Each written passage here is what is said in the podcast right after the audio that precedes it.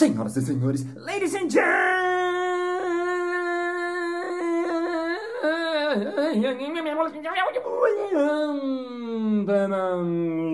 mesdames et messieurs, alfaiates e alfaiatas. Está começando mais um Balascast Música.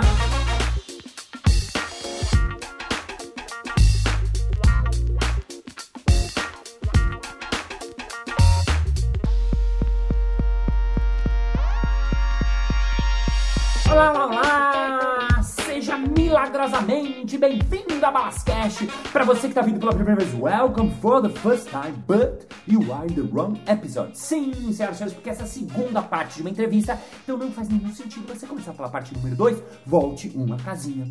E para você que me acompanha desde 2016 aqui no podcast, eu amo saber que você ouve, que você está aqui, que você avisa para as pessoas e adoro, adoro, adoro saber o que você acha do podcast. Então, vai lá no meu Instagram, arroba Márcio Balas, balas com dois L's, e me manda uma mensagem, me manda o que você quer, você gostaria de ouvir aqui, o que, que você está achando, o seu feedback, uma coisa que você não gostou, algo que te iluminou, ou qualquer coisinha que eu adoro saber de verdade muito mesmo. Bom, no episódio de hoje a gente vai falar um pouco sobre educação, que é um assunto que eu acho muito legal. É aqueles assuntos infinitos que todo mundo gosta, que todo mundo devia ouvir, que todo mundo devia pensar. Afinal, é a base da nossa humanidade em desespero nesse momento, porque parece que tá tudo errado, não é mesmo? Parece que a gente está fazendo as coisas erradas enquanto seres, né? A gente tem a impressão que o, o mundo animal, o mundo mineral, todo mundo está bem, faz o que tem que fazer e o homem não. Então, um dos pontos centrais é isso, né? Como é que a gente educa as nossas crianças? Como é que pode ser educação numa sociedade? E é disso que a gente vai falar no episódio de hoje, porque nosso convidado, ele transita muitos anos e mais do que isso, ele é um pensador e um inovador dentro desse assunto. Ele, com 20 anos, deixou o ensino tradicional para começar a trabalhar autoconhecimento, para tra trabalhar com jovens, para trabalhar em liderança para os estudantes. Ele foi finalista de inovação social no Vale do Silício, premiado pela Red Bull Amapico. Ele faz um monte de coisa, é empreendedor, facilitador. Ele tá com esse projeto incrível chamado Mundos Possíveis, que você tem que conhecer lá no mundopossíveis.com. E hoje está aqui mais uma vez para bater um papo bacana, legal, gostoso e agradável. Uma salva de palmas para nosso convidado, Mark Kirst. Mark, no último episódio a gente falou de várias coisas. Você contou do projeto Mundos Possíveis, que eu quero saber mais, que é muito legal. Você falou um pouco da sua história, de vai para lá, vai para cá. Você é um cara que faz realmente muita coisa. Se eu, você fosse é, se descrever para alguém que não te conhece, em três palavras, eu queria que você desse três palavrinhas, sucinto. Que três palavras você escolheria de prima, né? Eu sei que ela é, é, é sintética, às vezes é mais difícil, mas Uau. assim, é, que três palavras, já comecei com uma pergunta difícil. Mas assim, que três palavras, as primeiras que vêm à cabeça, depois com o tempo você pode achar mais, mas é um exercício que eu acho é, é legal de fazer para algumas pessoas que sim, não é tão simples, né? Quais você escolheria? De prima, assim. Tcharam, ele está pensando, um momento de silêncio. E você ouvinte, eu aproveito para fazer esse convite para você também que está aí ouvindo. Como você ouvinte, Boa. ouvinta, como você se descreveria em apenas três únicas palavras? Perguntas Perguntas. guiam. Uau! Perguntas guiam. Gente, você falou duas, você foi muito sucinto. Sensacional. As pessoas falam, não, pode ser mais uma, pode ser cinco. Perguntas guiam. Você é um cara guiado por perguntas, né? Que legal. Você, eu, eu, também tenho uma curiosidade que você me falou por cima, mas você, para quem não está assistindo, está só ouvindo o podcast, afinal o podcast ele é áudio, mas o Mark é oriental, né? Tem origem chinesa, eu acho. Mas me conta que você tem um nome, Mark Kist, que é um pouco, né? Talvez alemão, mas você é um cara que circula. Como, como você, sua origem é da onde? Cara, é uma bagunça e eu me fazia essa pergunta desde criança. De onde que eu sou para onde que eu vou, né? Que legal. Porque meu pai é chinês, mas criado no Brasil. Por hum. isso o rosto asiático mas a minha mãe é gaúcha, de sobrenome alemão, por isso Kirst. Uhum. E eles foram a trabalho para Espanha e me tiveram lá, então eu nasci na Espanha. Tá. Então é realmente uma, uma bagunça que eu cresci como o único asiático brasileiro da escola espanhola e me perguntando assim, cara, o que, que eu tô fazendo aqui? Uhum. Por isso que as perguntas me guiam. Porque desde muito cedo eu não tinha respostas muito óbvias. Uhum. Qualquer pessoa é, perguntava num círculo da escola: Ah, e você? De onde você vem? E você tal? Todo mundo tinha uma resposta muito rápida. Sei. E eu nunca conseguia responder rápido. Então, virava uma exploração. Então, por isso que as perguntas para mim são os portais das novas possibilidades. Legal. Ótimo, ótimo, ótimo.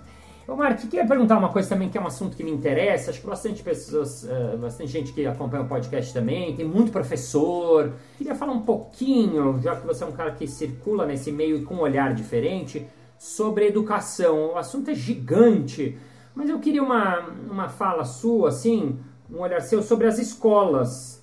Porque, assim, não é nenhuma novidade, mas o modelo de escola tá meio velhinho, né? Tá meio tipo.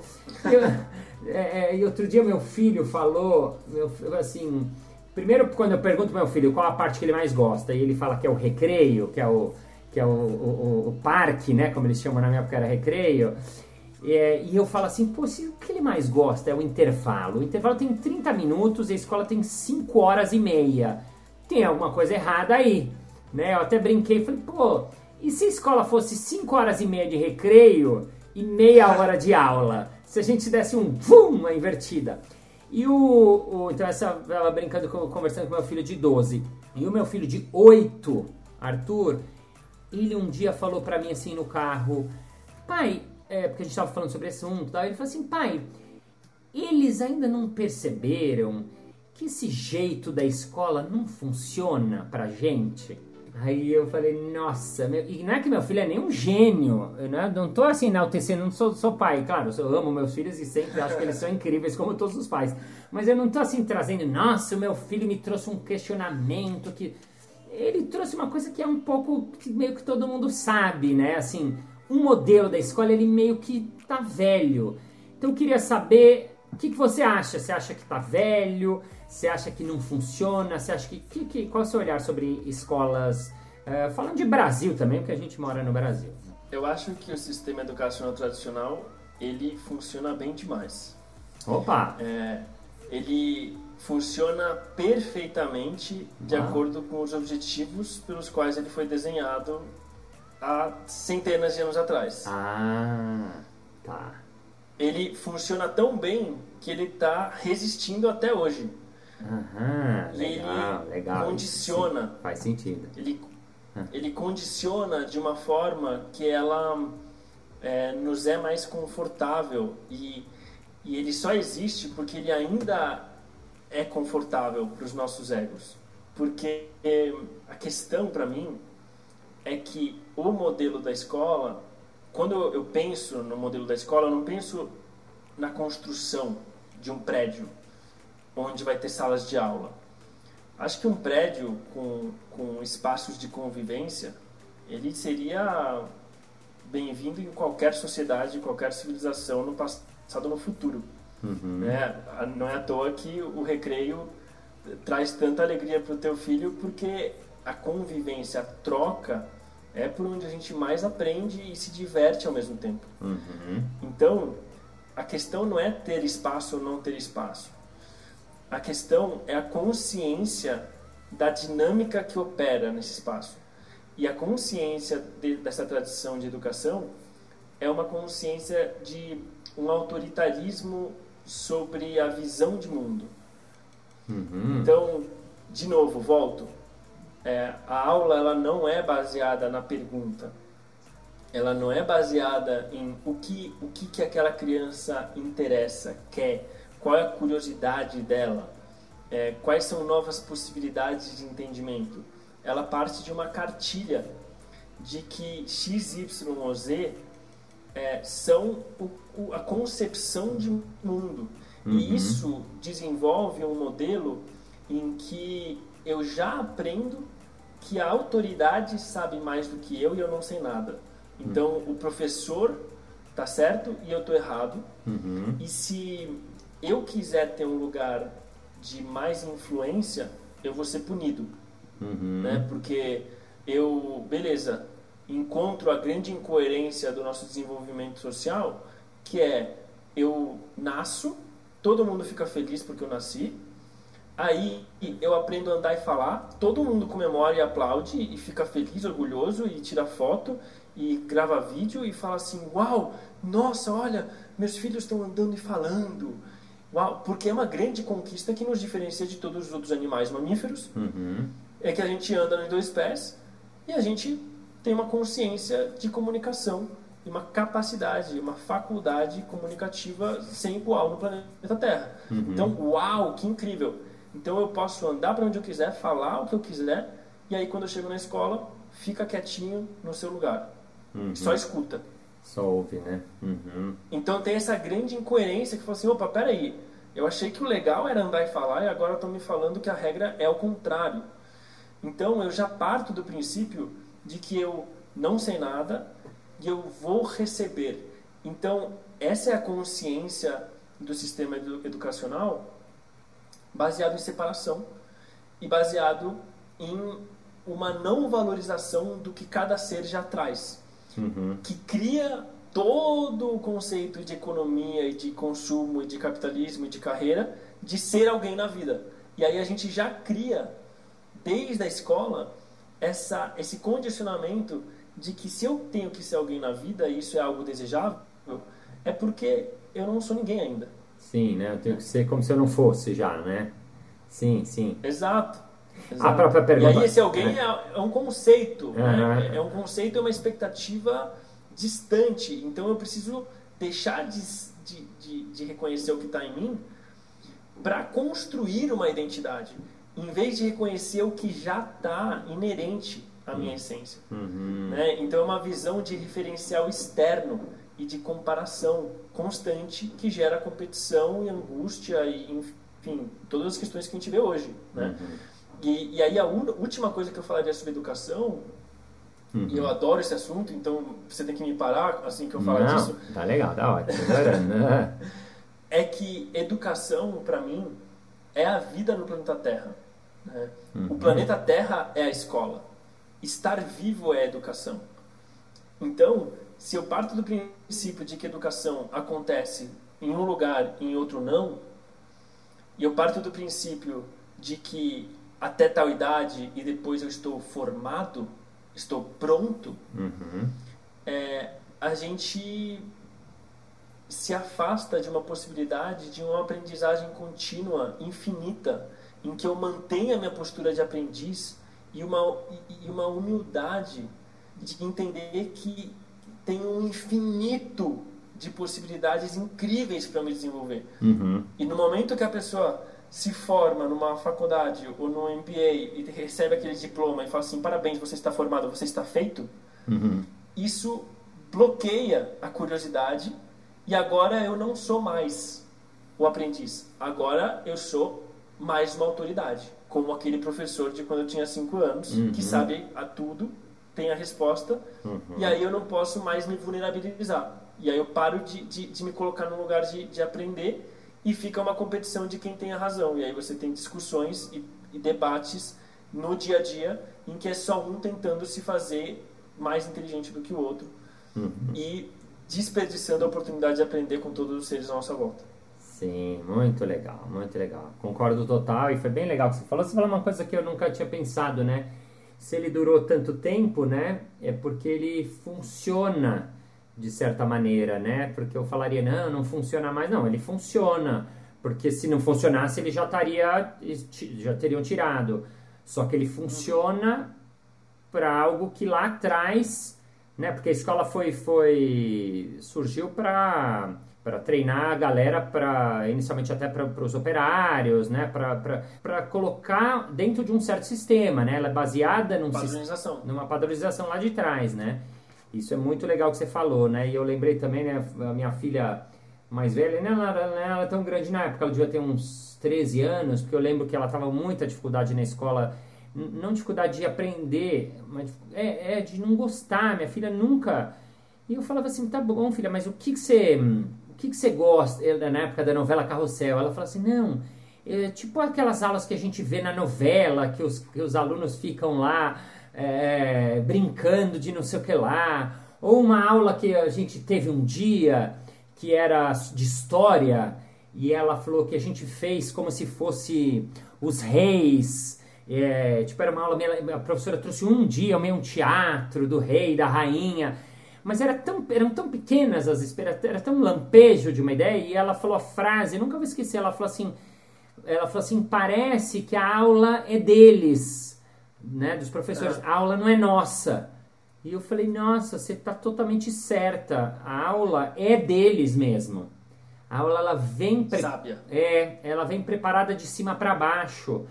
É, e que assim, óbvio, não tem nenhum problema, né? Eu dou aula, eu sou professor também. Então, claro, o professor tem que preparar a aula, não é que ele não tem que preparar a aula. Mas a, a, maneira com que o aluno é encarado é esse de que assim, eu vou trazer esse monte de coisa, eu vou fazer ele engolir. E uma das coisas que, inclusive, quando eu dou aula para professor, muitas vezes surge, né? E eu queria também te perguntar assim do papel do professor, porque assim, o professor ele fala assim, ah, os uma fala, não, os alunos hoje não querem saber de nada, ou ah, eles só querem saber de estar no celular, ou nossa, é muito difícil é, eles prestarem atenção. E eu sempre devolvo assim, eu falo, acho que tem razão. É difícil, é mais difícil. Na minha época o professor fazia shh, a gente parava. Hoje não é tão simples assim. Ou na minha época eu não sabia antes do professor. Agora o aluno chega lá e faz uma pergunta que o professor nem deu, porque ele viu um vídeo no YouTube contando da história do, do, do, do Brasil, do descobrimento, e o amiguinho do meu filho chega assim, mas oh, professor, como assim descobrimento? Já tinha os índios aqui? E o cara coloca uma puta questão, né? Que o meu filho não tinha pensado, mas provavelmente o moleque viu um vídeo muito mais, né, do que essa coisa do destroço. E aí o professor ele é obrigado, ele é colocado em outro lugar, né? Então ao mesmo tempo que óbvio, né, o professor tem que se atualizar porque a função dele, porque quando eu, eu devolvo, que eu falo que a aula tem que ser como se fosse um espetáculo. Então quando eu tenho um espetáculo, o que, que eu quero? Seduzir a minha plateia, eu quero que minha plateia goste, eu quero que minha plateia esteja conectada comigo, eu quero que a plateia é, te, crie, eu quero criar um vínculo com a minha plateia. E a mesma coisa eu acho que o professor tem que fazer. Então, quando ele me fala isso, é a mesma coisa que quando alguns colegas meus na comédia falam, ai, mas a plateia hoje estava muito ruim. Ele fala que o problema era do outro. O problema não é que ele que não conseguiu conectar, o problema é da plateia que hoje estava ruim. E eu falo, não, você é parte do problema, né? Então eu queria saber um pouquinho de você do, do papel do professor, porque bom, o sistema está errado, mas o professor está dentro desse sistema. Como é que você enxerga o professor no meio dessa equação?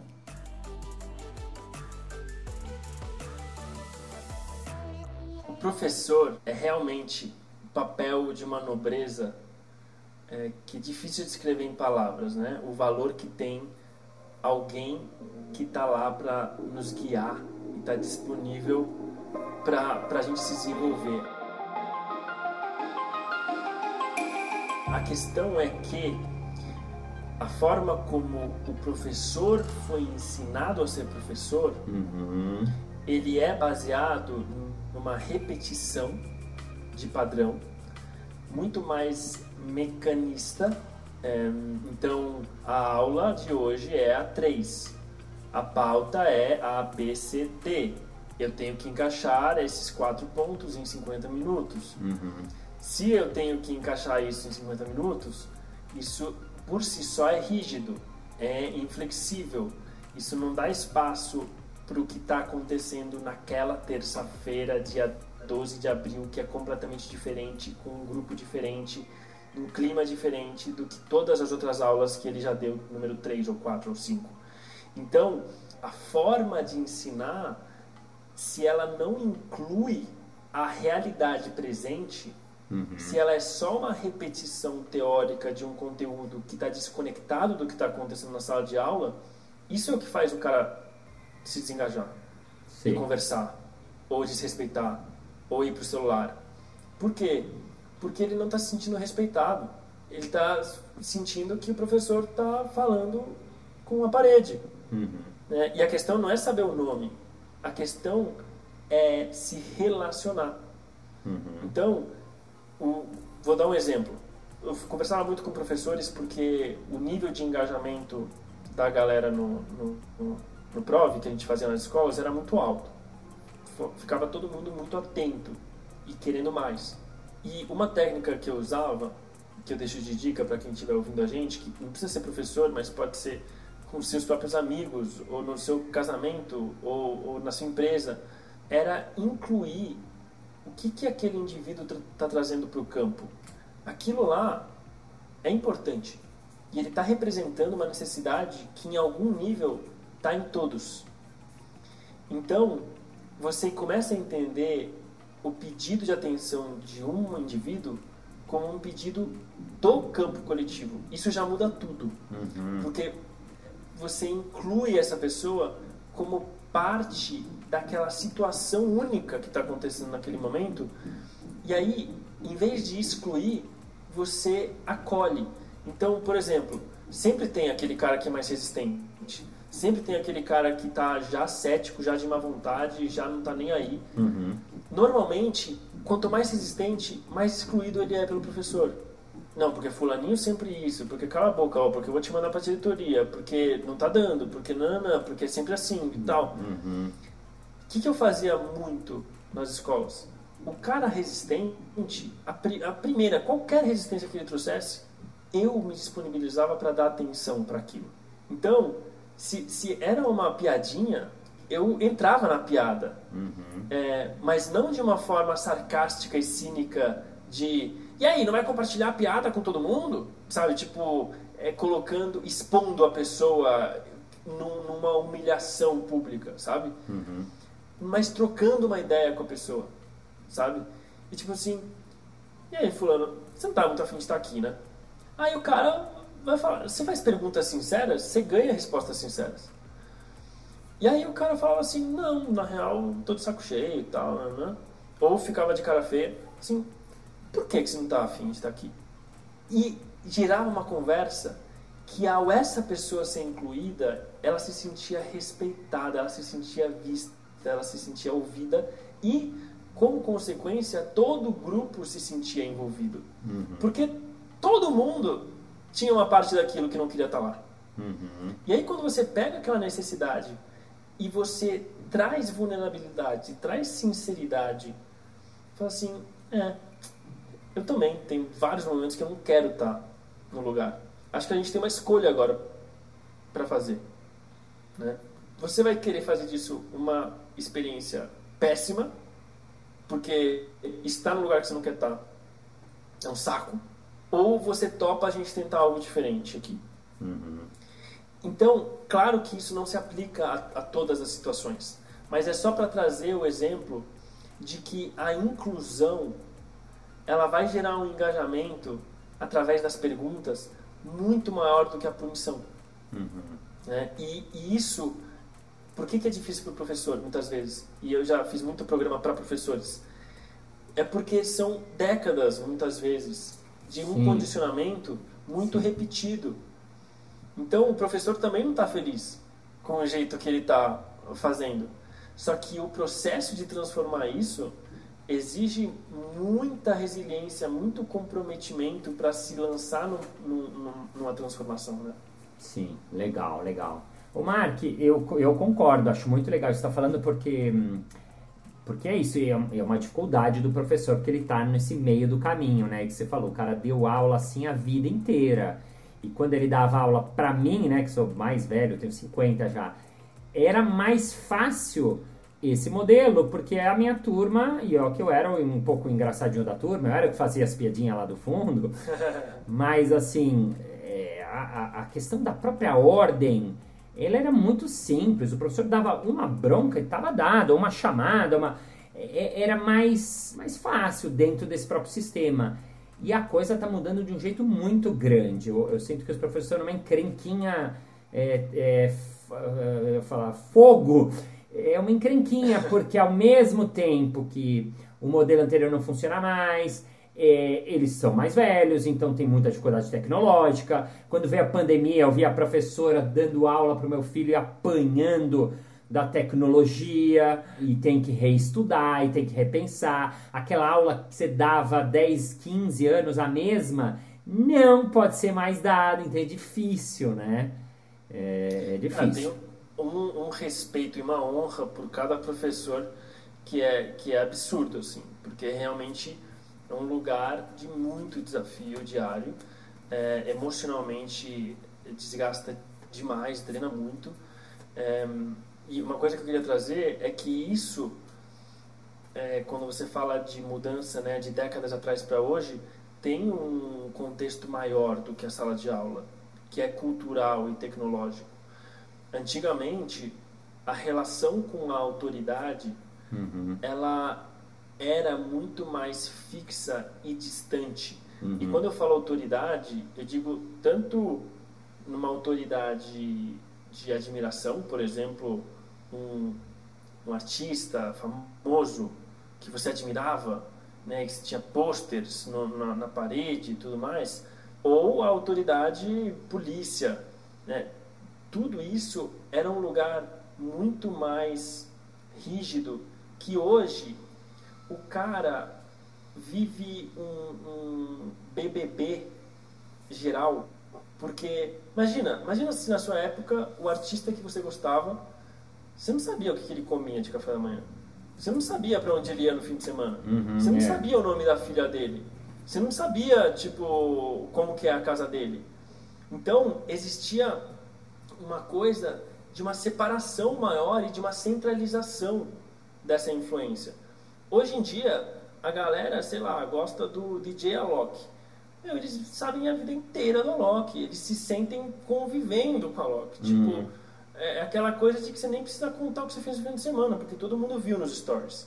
Então, é, essa a proximidade essa descentralização faz também com que a gente tenha uma queda na nossa perspectiva de ídolos, na nossa perspectiva de, de uau, o extraordinário não é mais tão extraordinário.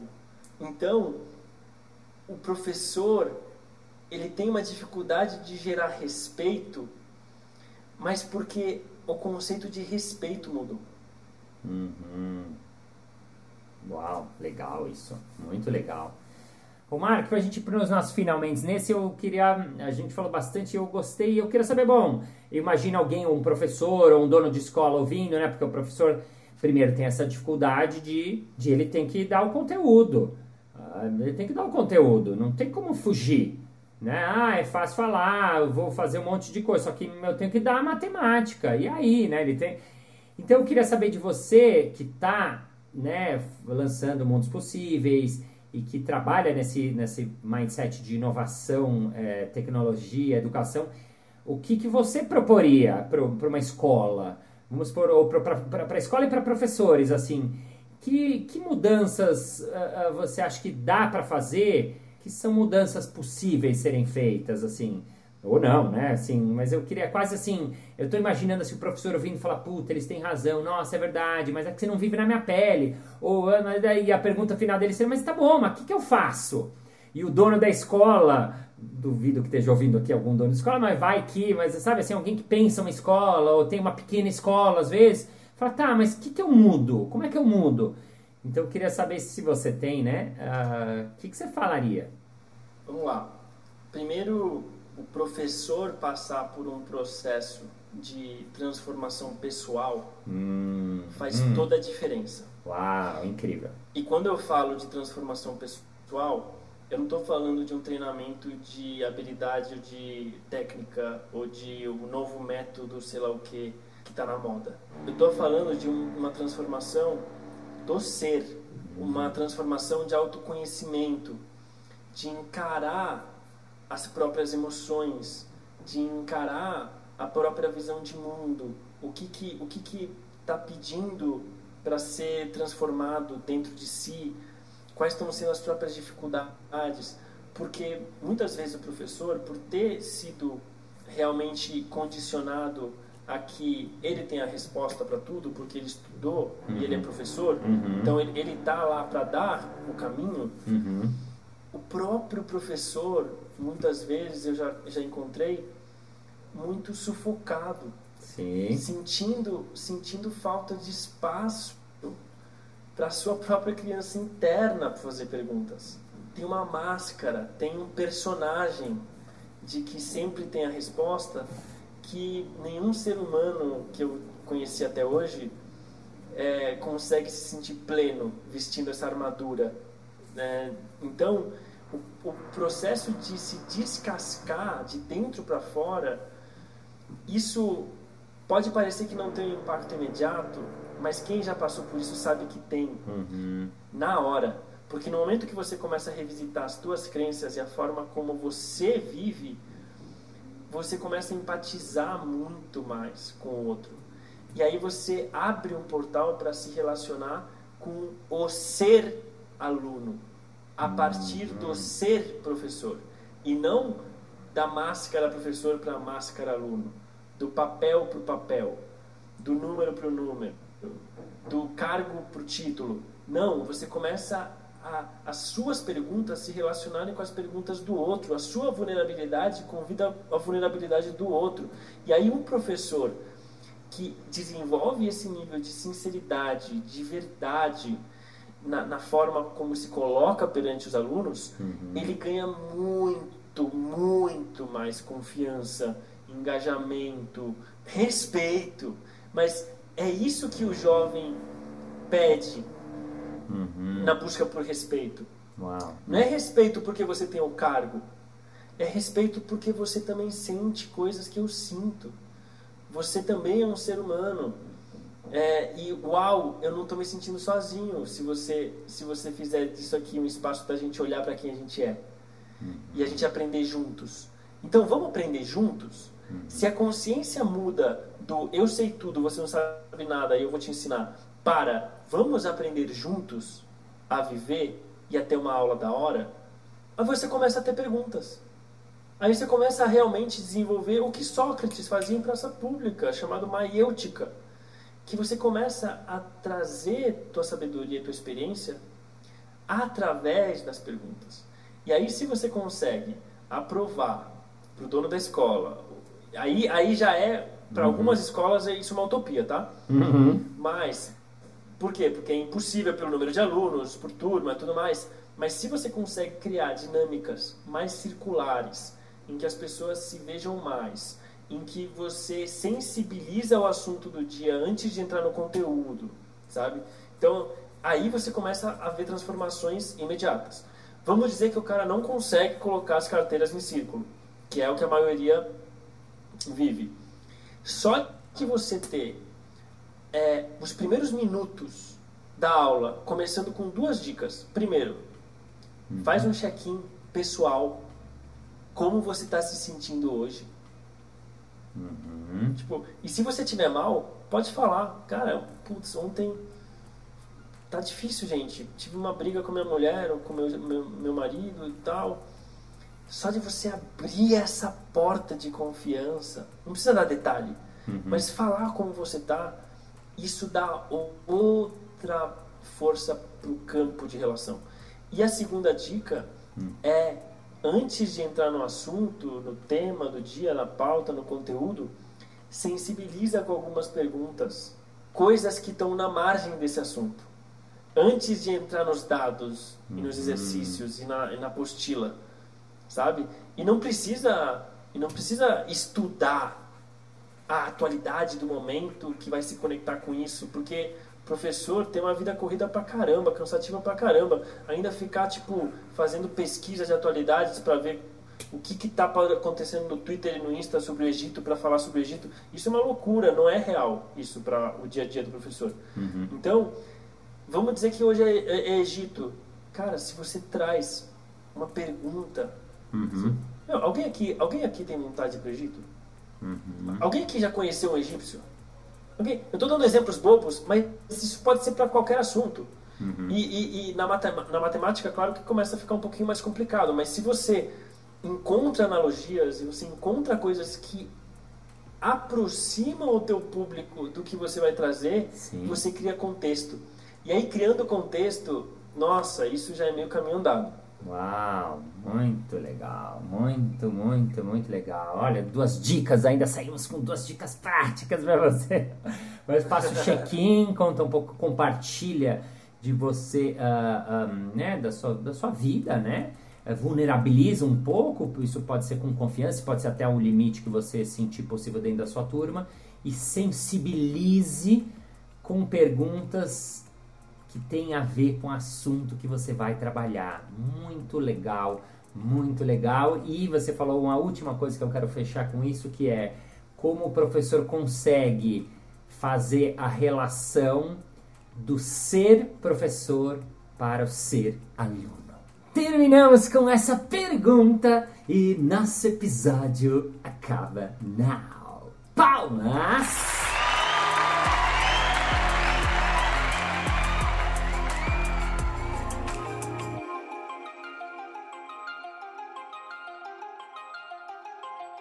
Bem, muito bem, muito bem. Chegamos ao final de mais um episódio. Ah, mas na segunda-feira que vem tem mais. E, e se você quiser saber mais sobre o projeto do Mark, vai lá no www.mundospossíveis.com ou simplesmente manda uma mensagem para ele no Instagram dele, que é arroba mark.kirst.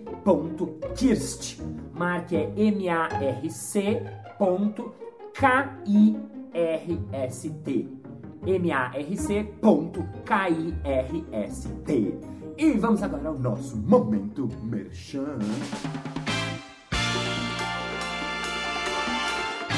Umas balas, eu acho muito legal esses trabalhos aí que você faz. Eu vejo né, na TV, no Tudo Improviso, você sendo apresentador de programas, mas eu tenho um evento, uma convenção de vendas aqui da empresa. E a gente precisa de uma cerimônia que seja sério, né? Que chame o presidente, o vice-presidente, os diretores com formalidade, mas ao mesmo tempo entretém e faça uma relação com as pessoas pro evento não ficar chato pra caramba, não é? Você faz algum tipo de coisa? Ei, ei, ei. É claro! Eu faço trabalho de mestre cerimônias há mais de 20 anos, fazendo exatamente isso que você falou, estabelecendo uma relação com a plateia, fazendo com que o evento torne-se mais gostoso, mais agradável, mais divertido, para que o conteúdo chegue para as pessoas. É só você entrar em contato marciobalas.com.br. É isso aí! Muito obrigado pela sua paciência, pela sua audiência, pela sua sapiência, por estar com seu foninho coladinho no seu ouvidinho. Thank you, ladies and gentlemen, for heart, for feeling, for being here in the moment present, for knowing that education is the base of the world. We have to educate ourselves, we have to educate the others, we have to get ourselves, we have autoconhecimento to ourselves. We have to know that children are our future, and we are our future, that the planet is our future, and we have to talk to the others, we have to talk to ourselves, and we have to connect to ourselves. And see you next Monday. Bye bye. É isso aí! Muito obrigado pela sua audiência. Não é isso? No Instagram dele, arroba, ma, uh, uh, arroba, arroba, arroba, peraí, suck shit.